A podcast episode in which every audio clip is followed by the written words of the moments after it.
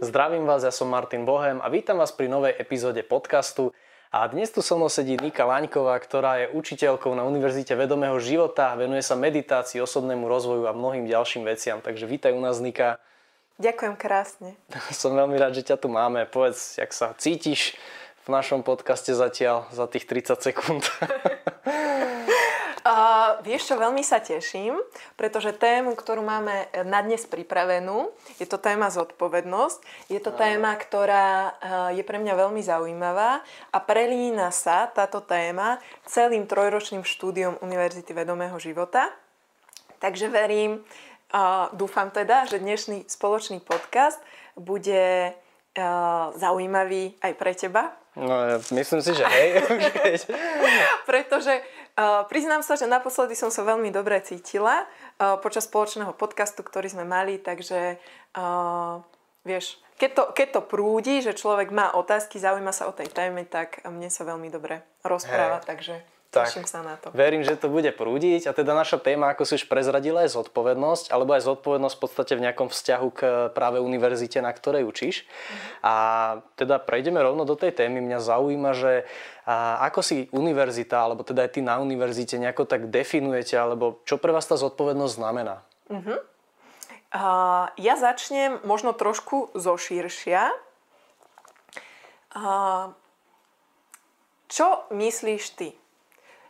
Ako vníma dnes väčšina ľudí alebo spoločnosť slovo zodpovednosť?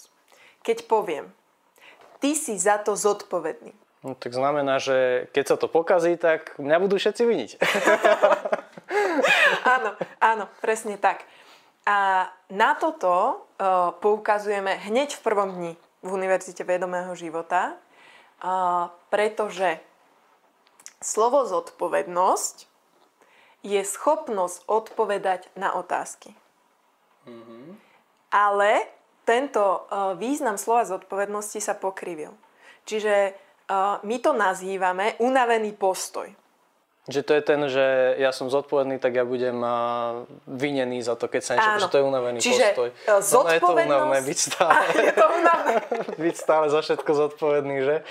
byť za všetko stále vinný, áno. To, to no. je byť celkom únavné.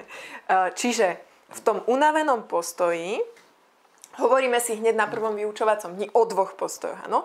A ten uh, unavený, uh, jedna z hlavných charakteristík unaveného postoja je, že zodpovednosť je vnímaný, vnímaná ako vina. Mm-hmm. Čiže keď poviem, že ty si za to zodpovedný, tak väčšinou prvé, čo nám nabehne je, ty si za to vinný. Mm-hmm. Že vieme, kde hľadať vinníka, keď Áno. sa niečo stane, že ten zodpovedný je ten, no to mi dáva celkom zmysel. Áno, presne tak. Ale uh, poďme sa na to pozrieť, aké to má potom následky. A, a dneska skúste si aj všimnúť, že koľko sa s týmto ponímaním zodpovednosti stretávame aj v súčasnej spoločensko-politickej uh, scéne. Áno? Zodpovednosť rovná sa vina. Čiže kto všetko pokradol, kto môže za uh, straty nejaké, vysokú nezamestnanosť a tak ďalej. Čiže aj v kultúrnej uh, alebo v súčasnej spoločensko-politickej scéne uh, veľmi veľa pozorností nám ide práve na tú vinu. Uh-huh. A vy teda v univerzite to nejako inak beriete, že ne, nedávate vinu tou zodpovednosťou, ale ten váš náhľad je teda, si hovorila nejako, že odpovedanie, ako to mi tam príde, I, idem, aj tá súčasť idem ďalej, slova. len uh, chcem akoby, chcem ozrejmiť, že, že z čoho vlastne, uh, z čoho vychádzame. Uh, mm-hmm. Ešte ostanem chvíľočku pri tej víne. Uh, aby sme pochopili ten mechanizmus, ako sa nám správa iluzorná zodpovednosť v tom unavenom postoji. Logicky, Maťo, čo ti príde po vine? Mm, tak nejaké následky asi. Uh-huh. Čiže trest. V podstate hej. Áno. Čiže v tom unavenom postoji moja pozornosť je zameraná na to, koho môžem obviniť za to, čo sa deje. Uh-huh. A potom, koho môžem potrestať. Uh-huh. Veľmi málo času potom ostáva na riešenie. A ak chceme niečo zmeniť, tak potrebujeme nájsť riešenie. Ešte ináč, toto, toto mi dáva zmysel, lebo ja som uh, napríklad volá, kedy robil v takej veľkej firme uh-huh. a tiež presne tam vždy sa hľadal výnik, že kto to spravil uh-huh. a ne, neišlo o to, že vyriešiť tú situáciu, ktorá nastala, ale išlo o to, že OK, tak niečo sa stalo, kto je tomu na víne a tomu sa venovalo strašne veľa energie. Áno, áno. Presne ako si povedal, že, že v ním byť za všetko viny je veľmi unavujúce, áno? Preto čím viac viny v sebe nosím, či na zvedomenej úrovni alebo na tej podprahovej, tým mhm. viac sa prepadám do únavy. Na fyzickej úrovni, Hej. ale aj pre psychiku je to veľmi, veľmi oslabujúce. Čiže v tom opačnom postoji, ktorý nazývame spravodlivý postoj, zodpovednosť chápeme ako schopnosť odpovedať na otázky. Čiže aj a to veľmi zdôrazňujeme počas prvého vyučovacieho dňa. A aj v spravodlivom, aj v unavenom postoji človek môže zažívať situácie, ktoré sú pre ňoho nejakým spôsobom nekomfortné. Áno? Mm-hmm. Čiže aj v unavenom postoji, aj v spravodlivom postoji môžeš byť nahnevaný, sklamaný, môžeš mať nejaký strach. Mm-hmm. Ale rozdiel je v tvojom postoji. Rozdiel je v zodpovednosti. Čiže ak sa ti v unavenom postoji deje niečo, čo ti nevyhovuje nejakým spôsobom, hnevá ťa to, máš toho strach a tak ďalej, mm-hmm. tak v unavenom postoji hľadáš, koho za to obviniť. Mm-hmm. Kto za to môže. A tam si treba dať pozor, uh, pretože aj niektorí um, ľudia, ktorí sa dáme na duchovnú cestu, to môžeme nazvať, alebo v ezoterike, uh, si povieme, že, že ale ja neobvinujem druhých, že ja mám uchopenú tú zodpovednosť. Ja viem, že za všetko zodpovedám ja.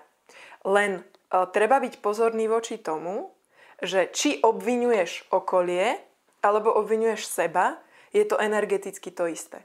Mm, že stále hľadaš vinníka, len môže byť, že ho nehľadaš, že tak ty za to môžeš, alebo ty za to budeš trpieť, ale ja za to môžem a áno, ja za to budem áno, trpieť. Áno, A vieme aj z psychosomatiky, uh, koľko vína nám spôsobuje zdravotných ťažkostí. Mm-hmm. A mhm. väčšinou uh, vlastne, keď ideme po tejto psychosomatickej línii a študujeme podvedomé programy, ktoré nás vedú do úrazov mm-hmm. a nehôd, tak tam nájdeme väčšinou nejaké víny. Že mm-hmm. vína spustí uh, spleť udalostí v živote, aby došlo k tomu trestu, ktorý podvedome verím, že... Mm, Buď to niekto, alebo sám si ten človek zaslúži. Áno, Jasné. A áno. teda univerzitné, v podstate ten náhľad na zodpovednosť je v tom taký reframovaný, že tam neprichádza tých tej veľa energie ako keby vyčerpanej na tú vinu a na ten pocit trestu, že vy tomu dáte iný význam Áno. a tým pádom sa môže venovať niečomu inému. Už si načrtla, že teda riešeniu. Riešeniu, riešeniu tej situácie. Čiže Ináč to je super, že... Hej. Presne. Čiže v tom spravodlivom postoji a to opäť treba zdôrazniť. Aj v tom spravodlivom postoji môžeš mať situácie, to nie je slniečkársky postoj. Hej? Mm. Čiže spravodlivý postoj neznamená, že ja som teraz uh, vysmiatá uh, celý deň, 7 dní do týždňa. Nič sa ti nepokazí. Áno, nič sa mi nepokazí, svet gombička. Čiže aj v tom spravodlivom postoji sa dejú situácie, ktoré mi môžu spôsobovať diskomfort, ktoré mi nejakým spôsobom nevyhovuje. Ale opäť rozdiel je v postoji. V spravodlivom postoji to, čo mi nevyhovuje, to, čo ma zasahuje, to, čo ma bolí, pozerám sa na to ako na hlavolam, na ktorý hľadám riešenie. Čiže v spravodlivom postoji zodpovednosť je schopnosť odpovedať na otázky. Čiže mám hlavolám, mám nejakú otázku, ktorú chcem vyriešiť a logicky, ak máš otázku, čo príde po otázke? Odpoveď. Presne. A povinne, teda dúfajme, že odpoveď. A povinne príde trest. Uh-huh. Vieš? Čiže máme dva protichodné postoje ktoré sú inak veľmi zrkadlové a často ich ťažko rozlíšiť. Že iba ty tým vnútorným naladením tou pravdou voči sebe vieš povedať, v ktorom si vlastne postojí vtedy. Uh-huh, rozumiem. A mne to aj, keď poviem naspäť ten korporátny príklad, tak mi to príde, že tam presne tá situácia, ktorá je vyčerpaných veľa energie na to, aby našli vinníka a potom ho potrestali a nikde sa v podstate nič nedostalo, tak e, tá energia sa minie na to, aby sa našla oprava a tá oprava sa implementovala a potom v podstate tá, možno aj tá spoločnosť, že lepšie napreduje, alebo tak mi to tam ide, že je to v podstate prístup, ktorý dáva viac logiku. No, ja si, ja si takisto myslím. A uh, ty si trošku poznamenal, keď som povedala, že najprv je otázka a potom príde odpoveď. Že dúfajme, že príde tá odpoveď. No, však to neznamená, a, že na všetky je hneď. Uh, to chcem práve povedať, že uh, nečakajme teraz, uh, že tento postoj uh, bude taká, ako to nazvať, možno magická formulka, že teraz ja dám odpoveď, a, teda ja dám otázku a hneď príde odpoveď. Vieš? Ale to je postoj skrátka. Je to pre mňa hlavolám, ktorý riešim. A niektoré odpovede ti prídu hneď. A niektoré hlavolami svojho života možno budeš riešiť 20 rokov, možno 30 rokov, možno celý život. Ale hľadáš riešenie. Mne sa to páči a mne dokonca to ide tak, lebo tam, keď hovorí, že je otázka a odpoveď, že v jednom prípade, v tom spravodlivom, sa v podstate pýtaš tú otázku a hľadáš odpoveď, čo znamená, že ak by som mal hlavolám, tak dajme tomu, že hľadám, ako rozpojiť tie dve nejaké želieska. A v tom unavenom postoji, že tam v podstate tie dve želieska ani nevenujem pozornosť a hľadám vinníka. Tak aj keď možno v tom prvom postoji, v tom spravodlivom nenájdem tú odpoveď, ale aspoň ju hľadám, že, že som bližšie v podstate, ako Nájdeš. keď sa na to aj nepozeráš. Ako hovorili naši predkovia, uh, kto hľadá, ten nájde. To je comforting, jak sa to povie, utešujúce. áno, áno. Takže hovorí, že zodpovednosť je teda odpovedaní si na nejaké hlavolamy, ktoré človek v tom živote môže prežívať, Áno. na nejaké otázky, ktoré sa mu opakujú. A mňa zaujíma, že povedala by si, že je to taká kapacita nás samotných nájsť tie odpovede, že vieme to nejak prirodzene, alebo je lepšie, keď nám niekto s tým nejako pomôže. Keď niekto je tam s nami a ukáže nám cestu, že sem sa pozeraj napríklad, aby si našiel tú odpoveď, alebo ako ich vieme nájsť najľahšie. V tom práve vnímam krásu náuky rozpoznania skutočnosti, že sa tam stretávame s dvoma hlavnými princípmi alebo prístupmi k zodpovednosti. A to hľadať odpovede aj vo svojom vnútri. Mm-hmm. Na to existujú rôzne cvičenia. Môžeme hovoriť aj o tréningu zručnosti meditácie pretože meditácia zvyšuje našu schopnosť zodpovedať na náš život, ale v prvom ročníku my sa ešte nevenujeme meditáciám, to nás čakajú až v treťom, Hej. ale venujeme sa uh, veľmi praktickým, pragmatickým komunikačným zručnostiam, ako do tej zodpovednosti zahrnúť naše okolie, naše najbližšie okolie. Pretože, vieš, čo ťa väčšinou trápi, hej? Ľudia si dávajú otázky, že prečo mám zlý vzťah s mamou, prečo sa mi v partnerskom živote deje to a to, zdravotné problémy. To sú takisto hlavolami, ktoré ľudia riešia. Mm, že niekto napríklad, že je stále chorý, alebo také niečo? Áno, napríklad aj A pýta to. sa, že prečo ja? áno, áno, preč, e, prečo ja? A práve použitím a aplikovaním týchto komunikačných zručností človek postupne získava odpoveď na tieto hlavolamy. A vlastne to je ten paradox. Vieš, um, ja som spomenula, že na nás v živote pôsobia dve základné síly. Mm. Sila tlaku a sila ťahu. Áno. Aby som e, z ezoteriky dolu, mm-hmm. čo je to ten ťah tlak, áno? No to poznáme z fyziky, že keď tlačíš a keď no? ťaháš. Áno, čiže teraz tlačím. Ako ti je? ja padám. keď na nás pôsobí, alebo takto, keď vnímame pôs, pôsobenie nejakej životnej okolnosti alebo situácie v našom mm. živote ako tlakové, to sa často v komunikácii prejavuje ako spor alebo konflikt. Mm. Že tlak je to, keď niekto na nás tlačí, že niekto na nás aj nadáva, alebo Áno. s niekým máme nevyriešený vzťah, že to Presne. je ten tlak. Čiže uh, nadáva na teba niekto, ponižuje ťa, uráža ťa. Si v Ježiš, konflikte. dúfam, že nie. Jasné. A ten ťah teda je ten protipol toho? Ťah je protipol, čiže v tlaku dochádza k stiahnutiu, áno, vo mne. To aj cítiš. Stlačeniu, tak aby sme nešli do toho. Áno, áno. Lebo uh, v podstate prežívame si tam hnev alebo strach, keď sme v konflikte, mm-hmm. áno? Že keď sa tak zle cíti. Áno, áno. A vieš sám, že keď prežívaš úzkosť alebo strach, tak ideš vlastne do stiahnutia. Väčšinou žalúdok máme napríklad mm-hmm, stiahnutý. Áno, áno, poznám, hej. Poznáš to. No a ešte ostanem chvíľočku pri tejto polarite tlaku, mm-hmm. aby som to uh, trošku dala do tej pragmatickej roviny, čo chcem povedať tým tlakom. Ale teda vieme, kedy sme v konflikte, áno? Som napadaný, urážaný, uh, Vycítime. Áno, vycítime. že je tam tak, ten tlak. Presne tak. A e, o týchto ľuďoch, s ktorými sa ocitáme v konflikte, a to sú často aj naši rodinní príslušníci. Vieš, pretože aj s ľuďmi, ktorých miluješ, hmm. sa dostávaš do situácie konfliktnej niekedy. By som do povedal, že hlavne s nimi. Áno, presne tak. Pretože najbližší ľudia nám najviac toho zrkadlia. Hmm. A, a týchto ľudí keď, e, keď e, zažívame si s nimi tlakovú situáciu, čiže mhm. konflikt alebo spor, tak nazývame ich v univerzite, že sú to naši učitelia. Veríme tomu, že žiaden človek alebo žiadna situácia sa nám nedieje náhodou.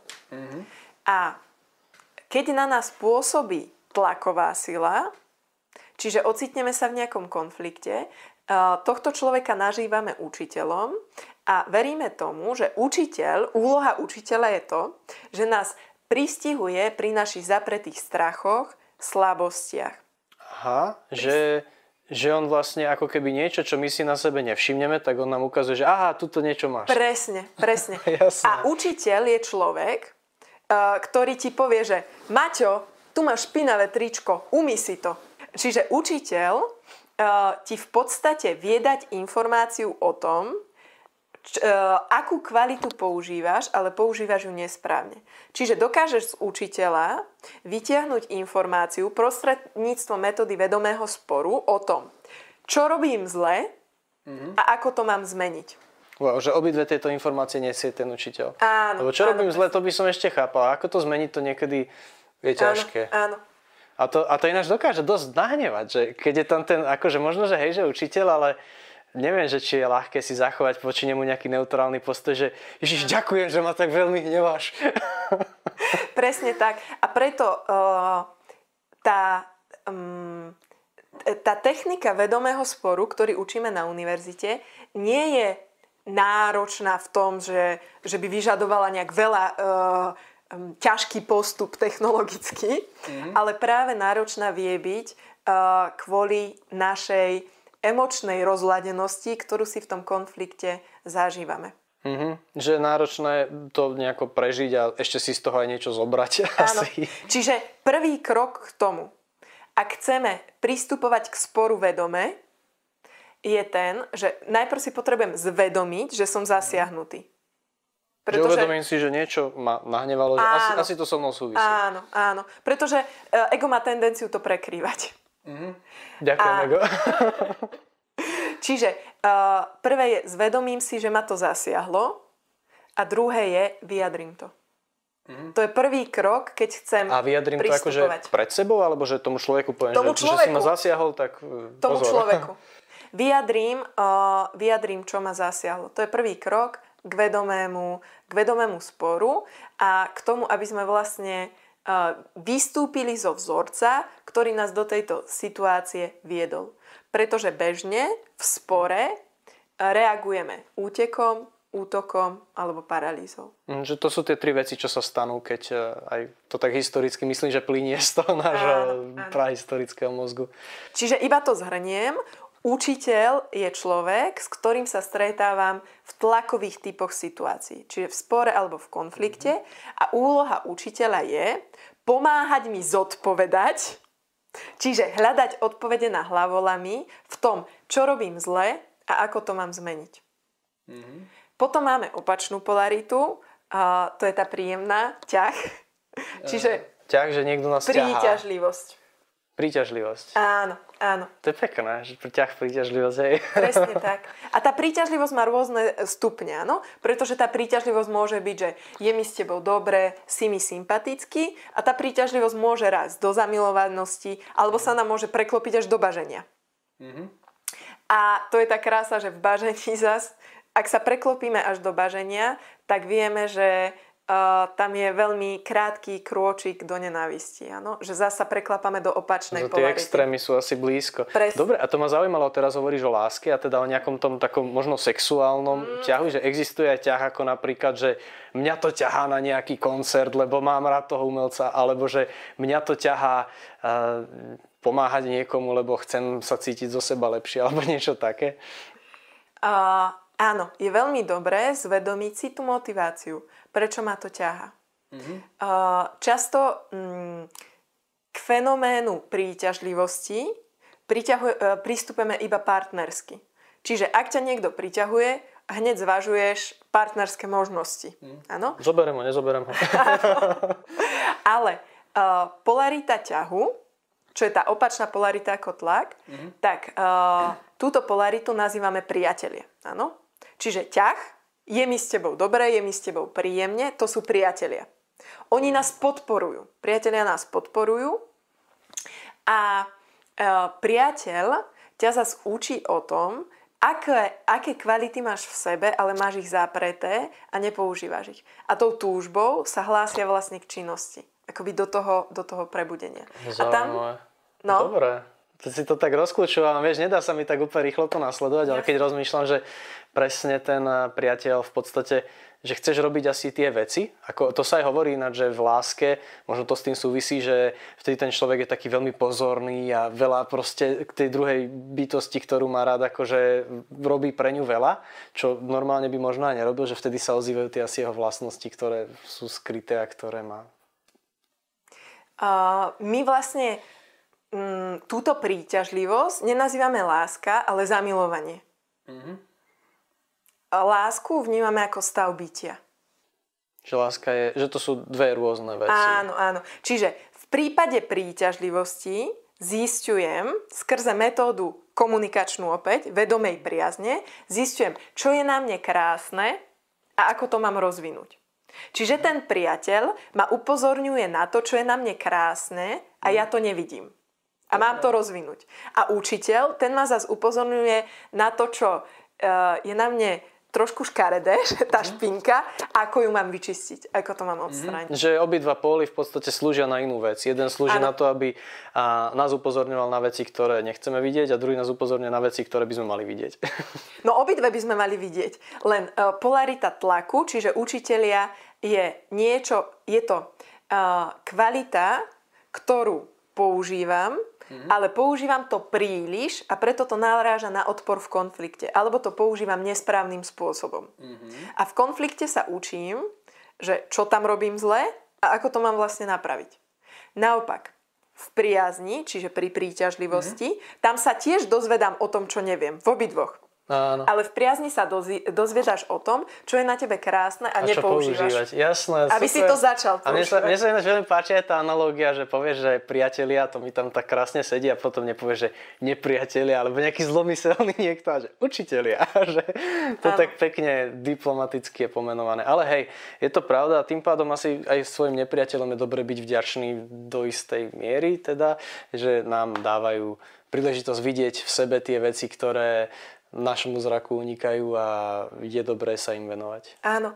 A tá krása je, ak zmeníme vlastne postoj k našim učiteľom a začneme to vnímať, že každá tá nepríjemná situácia nás má niečo naučiť, mm. tak týmto postojom rýchlejšie zistíš, čo ťa to má naučiť. A potom sa stane jedna z dvoch vecí. Buď sa, buď sa učiteľ mení na priateľa, alebo ti odchádza zo života. Mm-hmm. Že, že teda keď to prejde, tak vtedy že už keď si to vyriešiš, tak sa ti to nedieje ďalej, tak? Áno, presne tak. No to som už počul a to je také dosť zaujímavé, lebo vyzerá to možno trošku kontraproduktívne, že neriešiť s tým človekom danú konkrétnu situáciu, ale riešiť to, čo to ukazuje samému človeku. Teda napríklad mne by to ukazovalo o mne samom, že neriešim, že henten ma nahneval, tak idem sa s ním, ja neviem, pobiť, alebo budem, oplujem mu auto, ale budem rozmýšľať, že prečo sa to stalo a potom už druhýkrát proste ma nenahnevá môžeš za ním ísť, len nepôjdeš mu opľúť to auto, ale pôjdeš do vedomého konfliktu. A to je ináč tiež vec a o tej sa budeme rozprávať na budúce, pretože vedomý konflikt je ešte, myslím, veľká, veľká téma, náuka, ktorá sa tiež na univerzite učí. A ďakujem ti teda veľmi pekne, že si nám takto zhrnula aj zodpovednosť, že sme sa dostali k vedomému konfliktu, o ktorom sa budeme určite ešte rozprávať. A tak akože super, že sme ťa tu mali. Verím, že si sa dobre cítila v tomto podcaste. a uvidíme sa zase na budúce. Takže ja som Martin Bohem, toto bola Nika Láňková a majte sa pekne. Ahojte.